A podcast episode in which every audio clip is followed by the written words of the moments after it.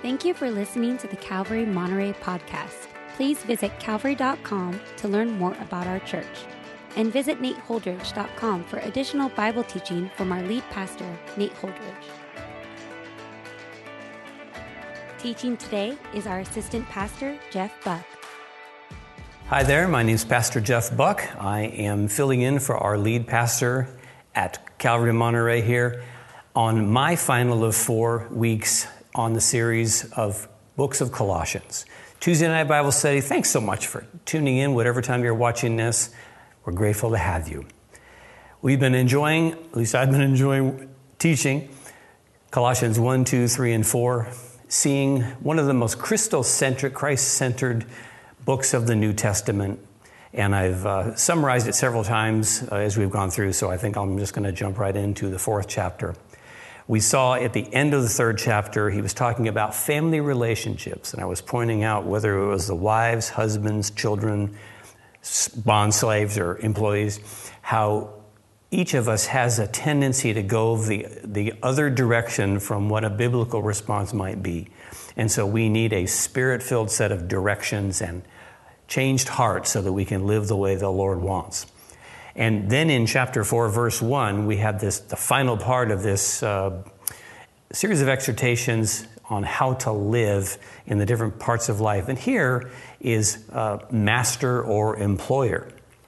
In Colossians 4, verse 1, Masters, treat your bondservants justly and fairly, knowing that you also have a master in heaven.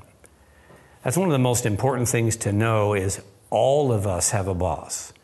All of us have an ultimate master, and usually an earthly one. And it's so important for us to have an eye past our employer to the Lord. And we're told here think of yourself now as a potential employer, or a husband leading your wife, or parents leading your children he says two things here, and all the words of Scripture are there for a purpose. We believe in the perfection of Scripture, what Watchman Nee called the divine economy of Scripture.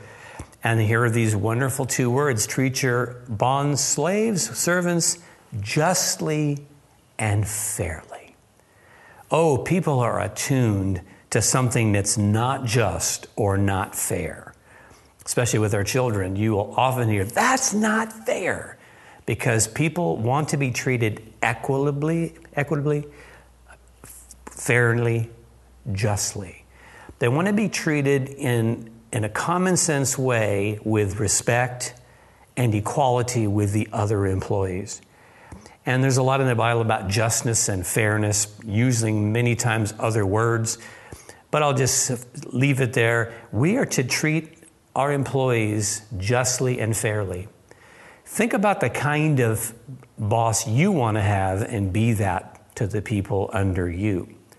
I also want to add a very similar exhortation in Ephesians chapter 6. We have a similar passage, and let Scripture illuminate Scripture. Uh, reading in 6 5, I'm just going to read through what it says to the bond slaves and then to the master. Bond servants, great words here for employees Obey your earthly masters, Ephesians 6 5, with fear and trembling, with a sincere heart, as you would obey Christ. And look at these next ones. Not by the way of eye service as men pleasers, but as bond servants of Christ. This next phrase, doing the will of God from the heart. What a challenge when we're not doing it directly to Jesus, we have some kind of an earthly employer to do the will of God from the heart, rendering service with a good will as to the Lord and not to men, knowing that whatever good anyone does, this he will receive back from the Lord, whether he is a bondservant or free. He is simply saying, employers and employees employees who are Christians should be the very best employees. We should be showing up early, staying late, working the same whether we're under the eye of the master or not, doing the will of God, which means for those eight hours that we're working, the will of God is to work with all our hearts for this business, this employer. And we know that whatever good we do there, even if we have a, a difficult boss, when we stand before Christ at the judgment seat of rewards, it will be remembered how we did what was right, even though the master wasn't watching. Now we have verse 9. Masters, do the same to them. Treat them in these wonderful ways. And here's a third thing we saw justly and fairly. And here it says, and stop your threatening, knowing that he who is both their master and yours is in heaven, and there's no partiality with him. So when you stand before Christ, he's not going to say, Oh, you were the, you were the boss. Oh, wow. No, he's going to evaluate, judge, and, and look through his, his eyes of perfection and, and uh, testing with fire the work and attitudes of masters and employees alike. And notice the, the third thing on top of justly and fairly, the, the master is told, stop threatening. There's all kinds of manipulating, uh, threatening, as it says here, abusive words that can be used to try to kind of beat people into doing the right thing. If you have to do that, you've already lost the battle as a master. Threatening, we can get a lawsuit over that anyway, but there's a whole nother way to lead rather than that kind of uh, pressure. And back in chapter 4, how do we treat people that we oversee? All I can tell you is myself, I've been a lead pastor many times in my ministry. I've also been, as I am now, an assistant pastor, so I have an earthly boss. And there's two things that endear employees to us. Number one, communication. When we communicate to those under us what's happening, what we're thinking, where we're going, why things are done, even without defending them, simply communicating why. Here's why we're opening up an earlier hour or staying there a later hour, you know, whatever it might be. Communication endears employees to employers. And number two, friendly personal contact from boss to employee. Uh, one of the great things to do, and it depends on how many employees that you've got, but for a boss to spend time down on the work floor, down where the machines are, and just plop down next to an employee and just, just talk, even for 30 seconds, two minutes, five minutes. You're the boss, you can do that, and just ask, Hey, tell me, tell me more about you. I, re- I remember your name, but like, tell me about you. Where are you from? Who are you? Kids, wife? And just showing that interest. The thing about it is, if you're not interested in your employees, you're not going to be able to do this. And if you're not interested in the employees, they know it. So having a personal connection and good communication is, is better than being unjust, unfair, and threatening. So logical, common sense stuff. Justly, fairly, no threatening, but communication and personal contact. So, actually, looking at the outline of this whole final chapter, chapter 4, verse 1 is to employers. 2 through 6 is final instructions to the church at Colossae, and he's going to talk about prayer and outsiders. And then finally, Uh, verses 7 through 18, final greetings to 11 key people. How important relationships are. But these final instructions, verses 2 and 2 through 4, are going to talk about prayer. Final instructions. Continue steadfastly in prayer, being watchful in it with thanksgiving. It's amazing how many times in the New Testament, and I seem to be seeing them at the moment in my own personal study, that we hear about thanksgiving and being thankful. You can thank your way out of any pit, any problem. But he says, being watchful in prayer with thanksgiving. At the same time, pray also for us. don't be too proud uh, to, to ask for prayer specifically for yourself. At the same time, pray also for us that. Now, we, first we saw general prayer, watching with thanksgiving. That's general attitude of prayer. And then here is very much targeted prayer toward a specific person. At the same time, pray also for us that, that God may open to us a door for the word to declare the mystery of Christ, on account of which I am in prison, that I may make it clear as I ought to speak. I've heard our lead pastor, Pastor Nate, uh, mention this and pray this many times. Prayer that he will be clear in a presentation. So, general prayer is called here watching. I actually, years ago, was a part of a movement in the Kansas City area where we had a corporate prayer watch. And it was actually 24 hours of prayer, seven days a week. And in my little church, which was out in the suburbs of Kansas City, uh, we just did it uh, every night. And from 11 p.m. to 7 a.m., we had what we called a prayer watch. And I can remember many times getting up on my slot at 3 a.m., having gotten the call from the previous watchman and giving a call to the subsequent one. And we just watched over our city, thanked God for this little town, and we were watchful. Prayer will keep you alert spiritually, it'll keep you awake and watchful. And there is a general attitude of prayer that in his final instructions he's saying, be like a watchman, watch over the things that pertain to you, your city, your family, your church, being watchful. But a second kind of prayer in the final instructions is what I call targeted prayer. And this is where Paul is saying, I need specific prayer for me. Would you put me on your prayer list? Would you target prayer for me? And notice these three things that oftentimes really need prayer to come to fruition. He says that God would open a door that I can speak the mystery and I can do it clearly. Now, anytime you're speaking a mystery, you, you need the Lord's help to make it clear.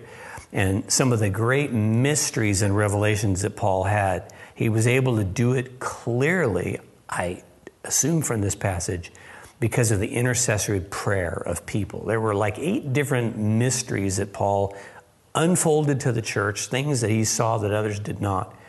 And here he says, pray that God will open the door for me. He's in prison. He may be thinking of the prison door opening. He may be thinking of coming out of prison and, and God opening new cities and, and churches for him to go to. He may be simply praying that as he writes these letters that they'll find their way around the world, which they have done. But these, these targeted questions, Lord, open doors for Paul. Help him to speak the mysteries and revelations you've given. Help him to be clear.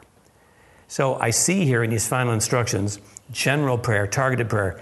And then if you skip down for a moment, there is one of his cohorts, his dear friends, Epaphras, who was from, from Colossae.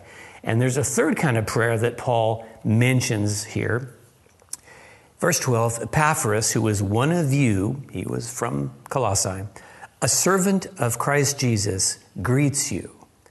And look at this always struggling on your behalf in his prayers, struggling, warfare prayer. I call it wrestling in prayer, that you may stand mature and fully assured in all the will of God.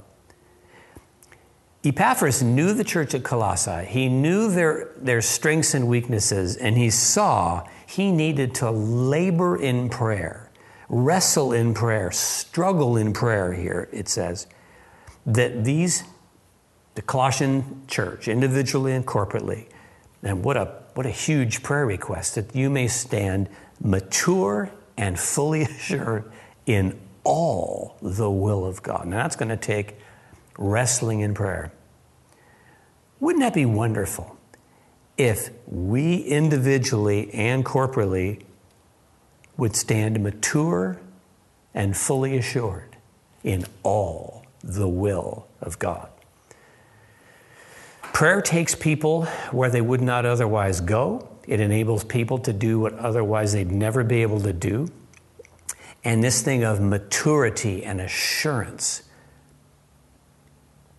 are going to come to the church through the watching and the wrestling in prayer. This whole thing of wrestling in prayer, two places that I've seen this a lot of times are number one, with missionaries. Missionaries, and, and we have a number of them around the world and a number of them in difficult or, or closed countries. And when we get messages from them, the difficulties that they're facing, you, you want to wrestle in prayer for them. You want to speak to God incessantly for them that they'll be kept safe, that the secret police won't find them, and that God will provide for them. I've seen this wrestling in prayer around missionaries. And number two, chronic sicknesses.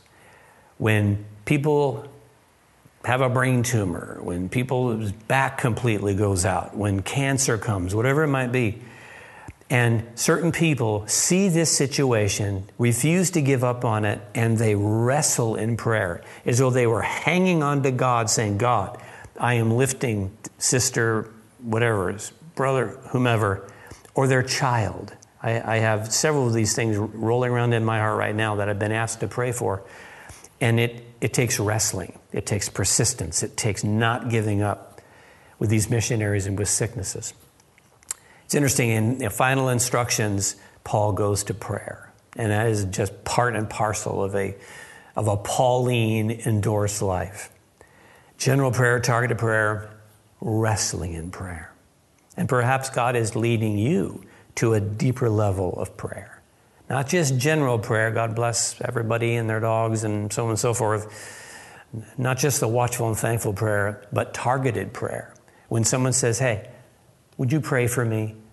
And you might just pray on the spot, but you also might take that back to the prayer closet and take the responsibility of praying specific things you've been asked, and of course, wrestling in prayer. That is a deep, intensive, agonizing, Gethsemane kind of prayer. And perhaps God is leading you toward that. And then he has, very interesting, in verses 5 and 6, advice toward what he calls, in this translation, outsiders. Outsiders. Sounds kind of exclusive, but he's simply saying people that are not the brothers and sisters that you fellowship inside church. And how great it is to get outside the four walls and to be knocking around with the quote unquote, we don't say this in a condescending way, outsiders. And he simply says in verse 5 walk in wisdom toward outsiders. And notice what he says making the best use of the time. Now, what's really interesting is if that you see that word time, that is the Greek, not the Greek word chronos, which means the time on the sundial or on your watch, but when it says make the best use of the time, it's the Greek word kairos, which means opportunity or season. There are seasons that you'll find outsiders open to you. There are moments when you sit down next to somebody and realize, oh, I could have a conversation with them. Not just a life witness that I've been having, but I could actually make the best use of this moment, this season, because of their, their openness and because I have to have a few extra minutes. And he goes on to say in verse 6 how we speak to the outsiders. And this is talking now not to the church members, but to people outside, to your neighbors and friends and so on. Let your speech always, anything that requires always is a challenge.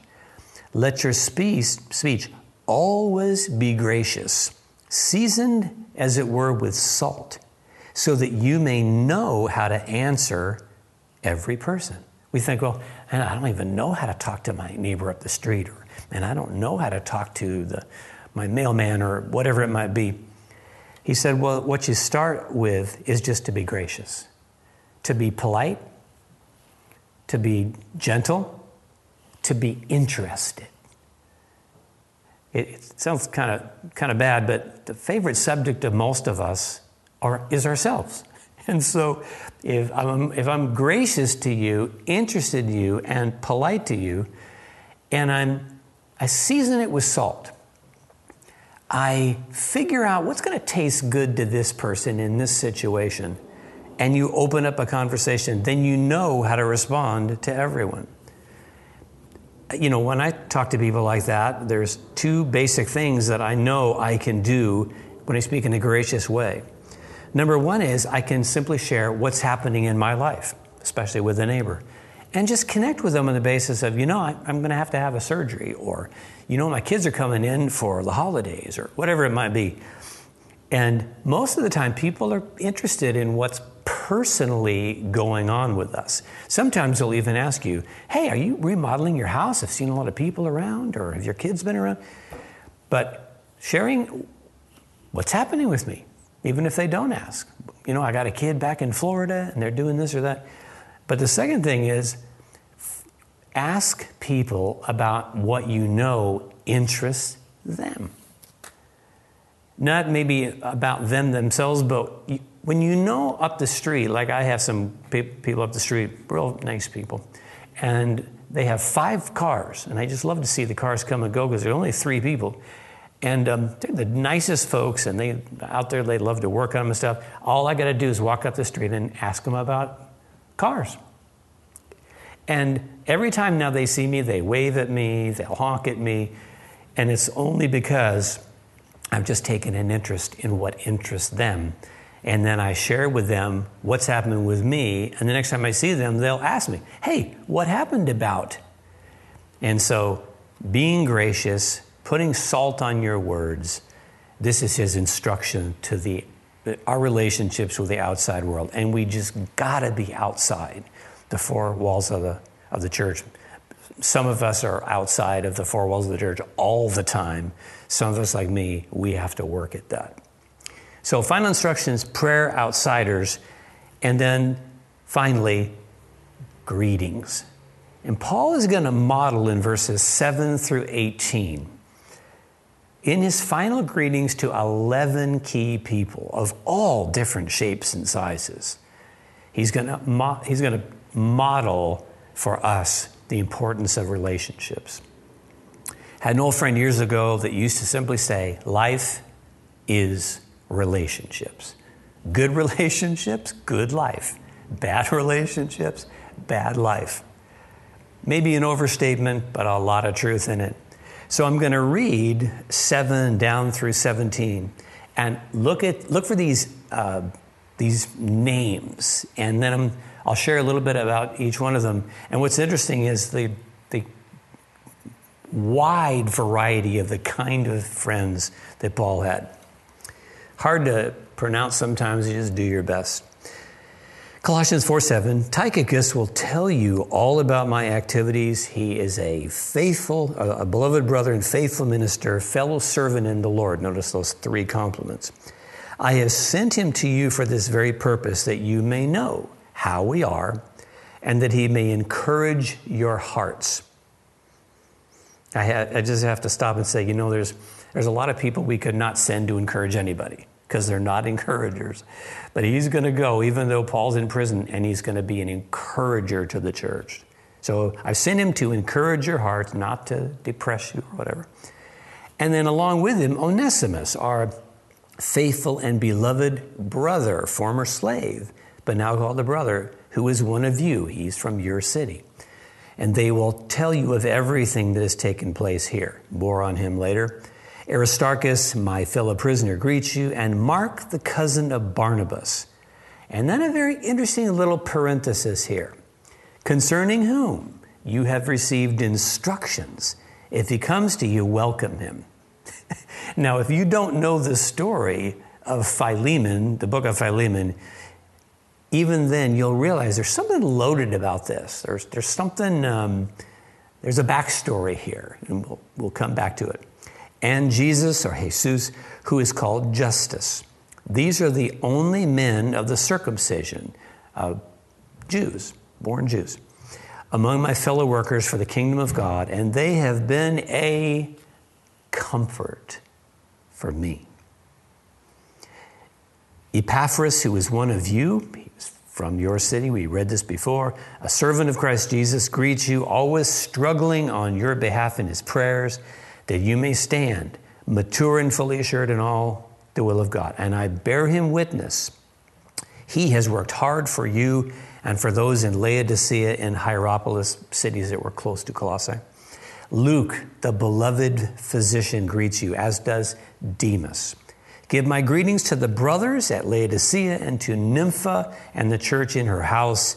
When this letter has been read among you, have it read also in the church of the Laodiceans, and see that you read the letter from Laodicea. I wish we had that Laodicean letter, but as far as I know, we don't. And then say to Archippus, which uh, the Greek word means chief groom, seems like he had a position of leadership. See that you fulfill the ministry you have received in the Lord. That's a bit of a scolding. That's a bit of a um, you be sure, young man, that you that you do this. Here's some of these guys.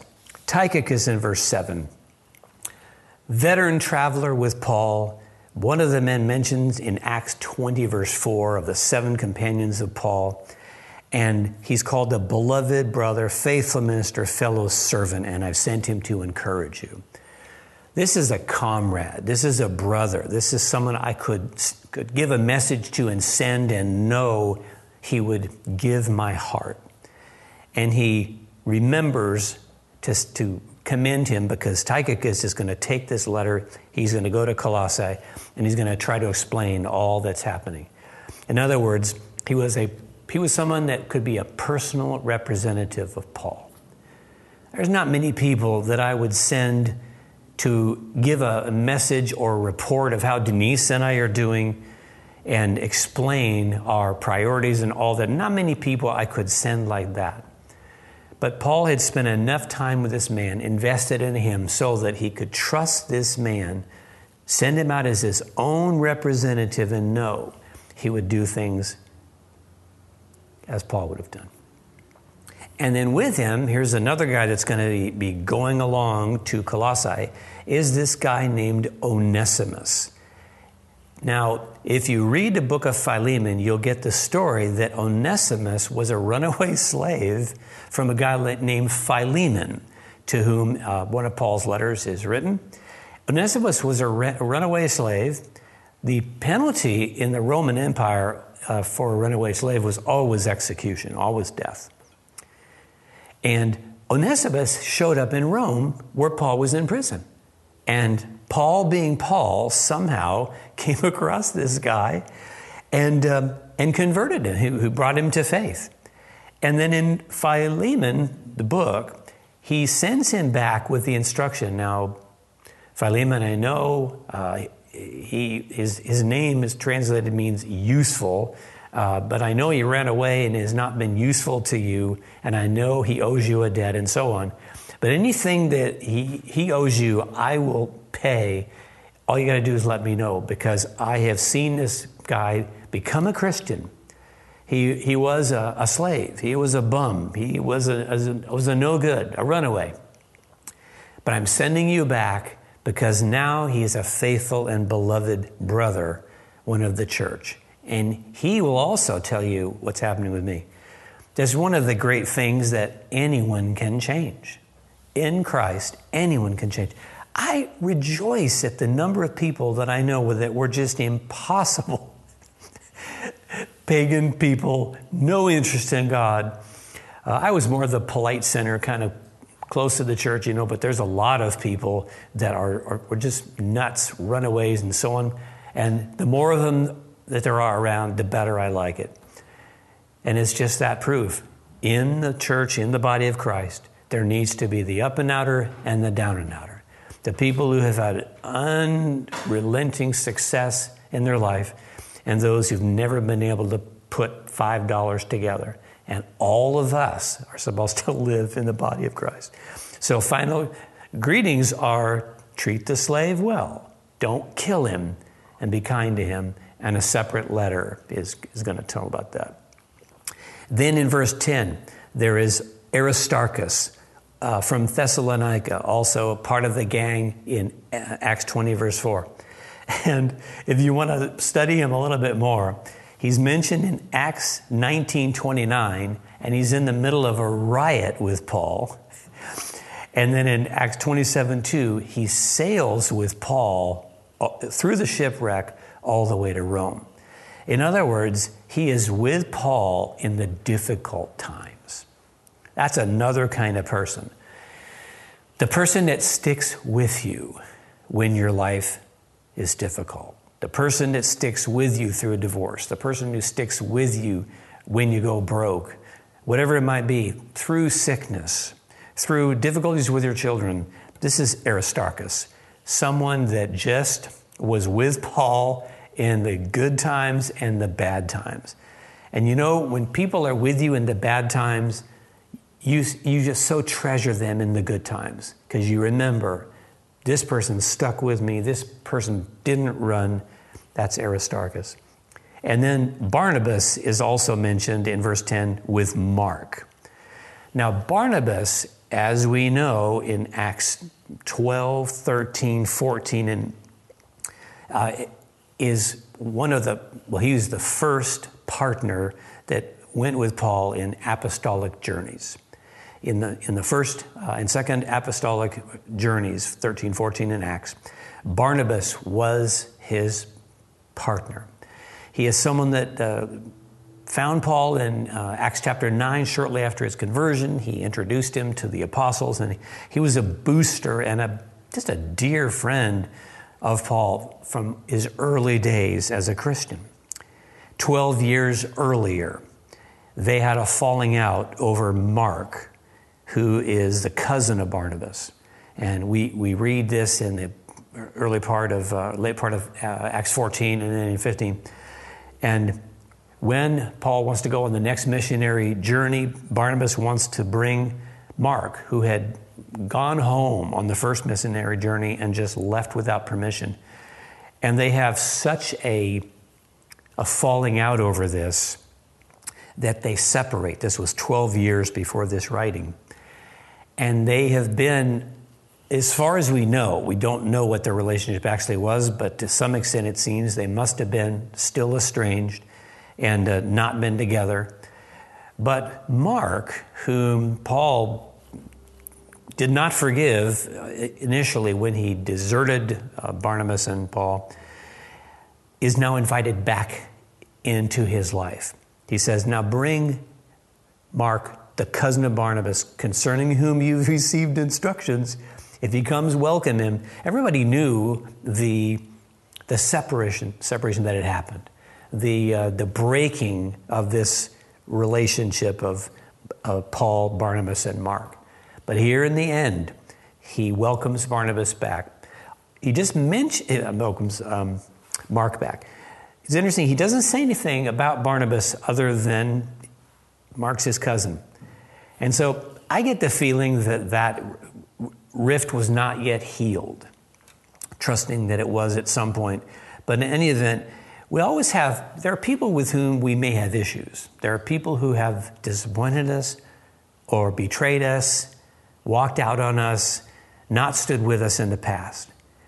And the lesson here is don't write those people off forever. You be open to God bringing people back into your life that maybe have really disappointed you in the past. I can think right now as I'm sitting here of a particular person uh, that this has happened with in the last uh, year or two, and how this person uh, took off several years ago, I was so hurt, so disappointed, and now they're back in our church, back in my life, and it's a it's a mark lesson. And so again, different kinds of people through the years uh, with Paul, and of course through you. And then in verse eleven, he just mentions Jesus, who is called Justus. Oftentimes, people had different names, and it simply says, "He is a comfort to me." He's a, he's a fellow Jew, so we can talk about the things of Judaism, but he's a comfort to me. You know, there's some people that are just like that. They're just a comfort, they're an encouragement, they're an inspiration. There's someone that you just want to sit with, you don't have to say anything. They're just a comfort to you. I certainly have people like that. I'll bet that you do too. And this is another kind of person We don't know anything about him other than he was a Jew, and Paul is mentioning him. He's in Rome, it would seem. Some people are just a blessing. They may not have some great ministry, they may not be hotshots, but they, well, they're like you. They have something in common with you. Maybe from the, they're from the South, like you are, or whatever, but they can be a comfort, a fellow worker and a comfort. Then he mentions Epaphras. I've already covered him. He is uh, from Colossae. And it's interesting, other than Paul calling himself and Timothy bondslaves, this is the only other guy that Paul used that same word, uh, bondservant, about. So Epaphras, like Paul and Timothy, this guy would get down dirty. A bond slave was the lowest form of a slave with, with no rights and all responsibilities. And so the apostles described themselves as bond servants, the lowest kind of servant. And the only other guy that Paul calls this, besides Timothy, is Epaphras. And I think that ongoing relationship is partly because of prayer. Epaphras was a guy, as it says here, who would struggle in prayer. And when you pray for people, and especially what a mature prayer, it says in the last part, it's always struggling in your behalf in his prayers. Now, what is he praying? fabulous prayer. That you may stand mature and fully assured in all the will of God. And this is someone that Paul wanted to have around because he was a praying person. I left Calvary Fort Lauderdale as a staff member uh, 13 years ago now. But I have never been able to get rid of my burden to pray for the lead pastor, Doug, and some of my friends there. I, of course, I have a daughter that lives there. But something about prayer has kept me connected with them. And when I go back, they welcome me back and we have that relationship partly because I just don't stop ever praying for my former church. Anyway, there's people like that in our lives. They're always praying for us, and they're bondservants. And then there is dear Luke, the beloved physician who greets you. Luke is called a physician here. That's the only time that we know that Luke's relationship with Paul was friend and fellow missionary, but also a physician. Man, it's wonderful to have a physician if you're Paul and you're getting beat up and stoned and all the different things. And it's interesting, if you study the book of Acts, you will see, of course, we know that Luke wrote the book of Acts.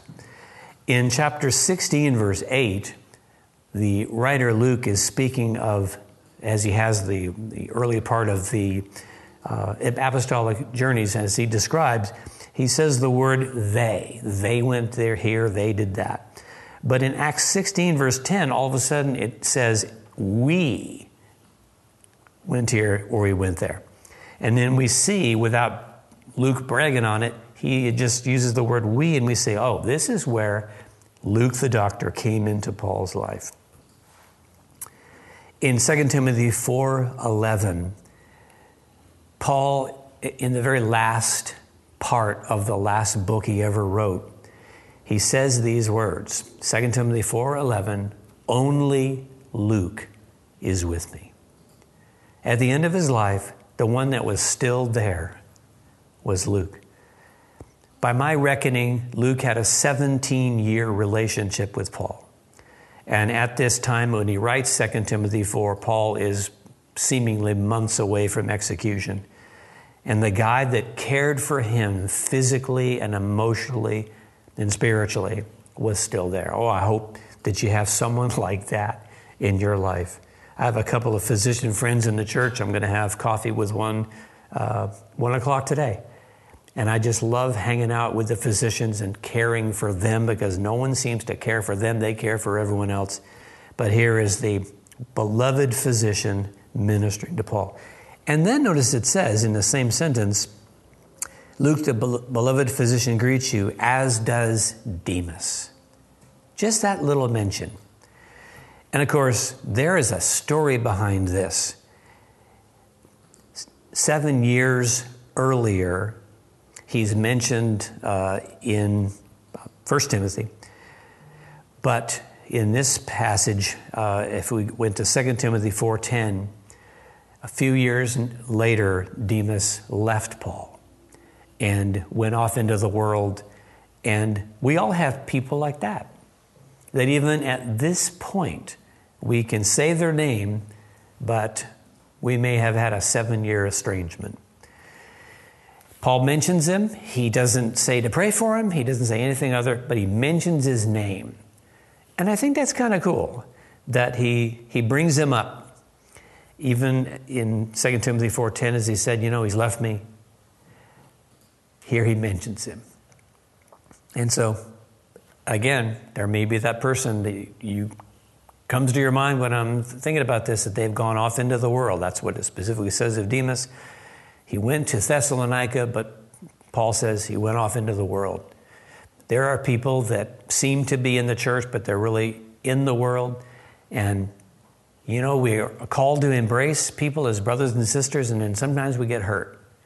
When that's happened to me, I've gone into my shell for a while thinking, I don't want to have this happen again. I don't want to have another Demas experience. And then you realize, I just can't do that. We don't know if Demas ever reconciled with Paul. It doesn't sound like it, but he mentions him. 15 then. I like this. Give my greetings to the brothers at Laodicea and to Nympha and the church that's in her house. Now, if you know your Latin or your Greek at all, you'll see that Nympha is a feminine name. If it was Nymphas, AS, it would be a man. But at least in some of the manuscripts and in the ESV translation, it is a woman. Give my greetings to this woman and the church in her house. I love the fact that on the one hand, Paul took a very clear stand on the position of women in life and women in ministry and women in the church. And at the same time, he's greeting a woman who's dear to him, and how Paul loved and respected, as did the Lord Jesus, the women who supported him all through his ministry. Where would we be without women? Where would we be without our sisters in Christ, our wives, our daughters? I have four daughters. What a blessing the, the nurturing attitude that women often have, the detailed work that they're willing to do, the respect that we need to give them. And here he, he specifically greets the women. Man, I have so many friends who are women and so many women that I so respect in ministry, in business. Where would we be without the women? And then finally, and I'm going to read uh, verse 17, and say to Archippus, here's this, um, this warning, this exhortations see that you fulfill the ministry you have received in the Lord. You know, ministry can be unfulfilled. How many people I've known who are running the race and then veered off or got tired or, or last, lost vision. He says to this man who may be the son of Philemon, owner of Onesimus, he may be the son of, of that man and perhaps been the lead elder of that church at Colossae. We don't know. But he says, Be sure you fulfill the ministry that you have received. Ministries and callings are received. We don't earn them, God simply assigns them to us. Ministry can be unfulfilled, not finished. And I know for me, I think at age 67, I don't, I, I want to finish the race. I don't want my ministry unfulfilled. I hope you're the same way, that you get in the final instructions to these 11 people this basic word hey, finish the race. Be faithful. Don't get off at the wrong turn. And if you do, get right back on the highway. Finish your race. And then when you stand before Christ, what a joy it will be when he says, Good and faithful servant, enter into the joy. So, just a few final comments talking about masters, final instructions in prayer, outsiders, and these greetings. And I'm, I'm touched by these, these greetings. Same with Romans chapter 16, that Paul obviously had so many friends, even though he was, he was unmarried and he was itinerant. He had friends everywhere. Even on the way to Rome in Acts 27, as he sailing across the Mediterranean, every place they stopped, there were people that he knew, or people who knew of him and took care of him. Relationships. Some thoughts about that. In your life, I recommend life groups. I do recommend, even though it may seem artificial to you, to jump into some life group. I've been in the same life group now and led the same life group for four or five years, and what a blessing it's been to have these people in a regular Bible study fellowship format with.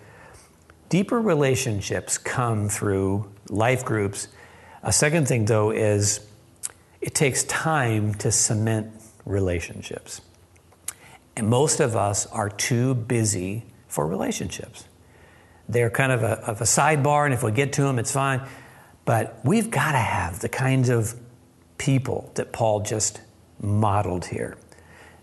Busyness prohibits or slows down relationships. But life groups help looking at your schedule and getting ahead, and maybe it's, it's three weeks before you have an open night, but go three weeks ahead and say, I'm going to invite this person, that person, that family, because the third thing is meals together. Whenever we put our knees under the same table as other people, there is a different aspect to it.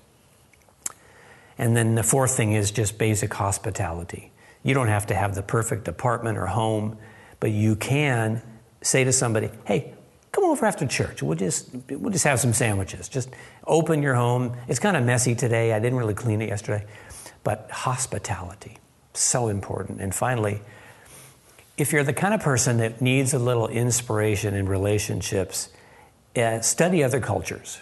Or if, like me, you've had the blessing of going to some other places. I was in Israel once, and the bus driver insisted that uh, the other leader and I come to his house one night.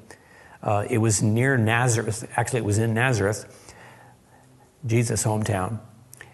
And, the bus driver took us to his home in their culture, when you invite someone to your home, it is a big deal. His wife had been cooking for two days. And when we came into this meal, it was unbelievable. And they just kept bringing more food, more food, more food, until I just wanted to cry.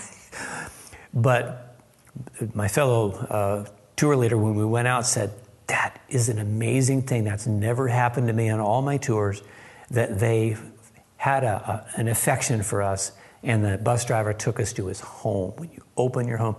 When I was in Cuba, we had a situation where we were in Havana uh, on, I think it was my first time down in Cuba, and we needed to get to the other side of the island and fly to Santiago.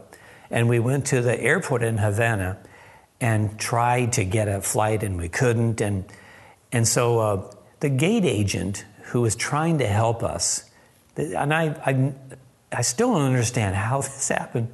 The gate agent said, uh, Okay, I, am going to help you. My boss is not in today, but she closes the, the, that particular uh, ticket spot and she walks us a few blocks outside the airport to her boss's home, knocks on the door unannounced, and her boss comes to the door. And she, she says, Oh, come in, come in, come in. And, and we're having the, the wonderful Cuban coffee. And this boss finds out our predicament. And she, I can't remember if she went back to the airport with us or not, but she solved the problem. And I thought, what a culture that is. That we have these, those kind of relationships we see there that you drop everything and you help someone else. Final thing kind of a sad final sentence. He says, I, Paul, write this greeting with my own hand. And then he says these words Remember my chains.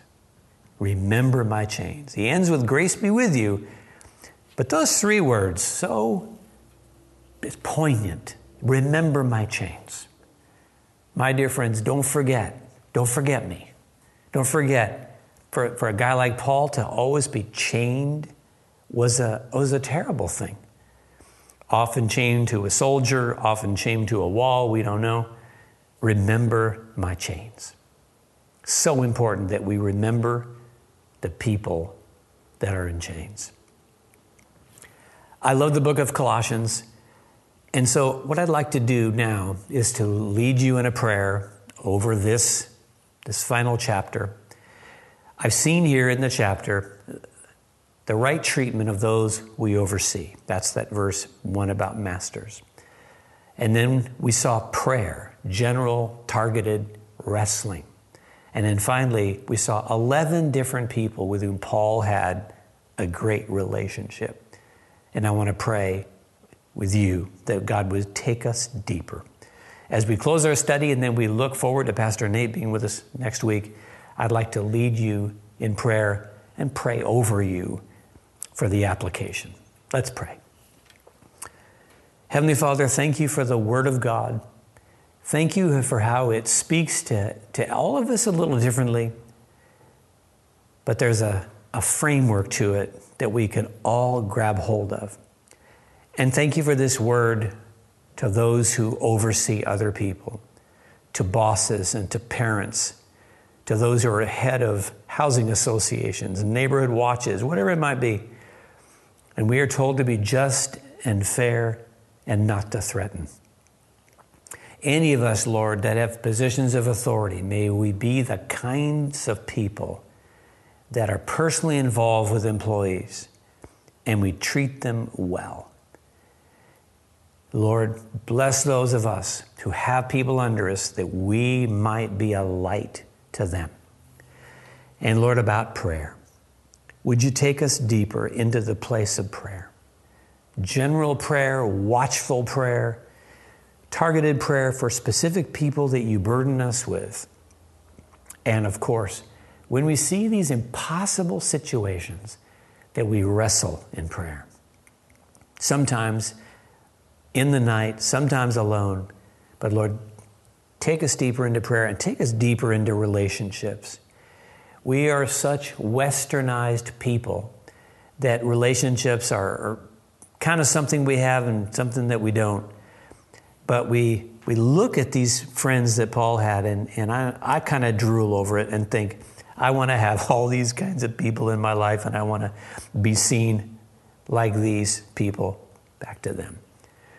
Lord, thank you for your word. Thank you for changing us progressively into the image of Christ. And Lord, we just praise you and thank you for all that you've done for us in Christ. We don't deserve any of it, but how you've blessed us and how you've taken care of us. And we commit the rest of our day to you and our lives to you. In that precious name of Jesus, who said, Grace be with you through your servant Paul. May grace be upon us. Amen. God bless you. Enjoy the study next week. Thank you for listening. If you would like more teachings and information about Calvary Monterey, please visit calvary.com. You can also find books, teachings through the Bible, and articles from our lead pastor at nateholdridge.com. Thanks again for tuning in. See you next week.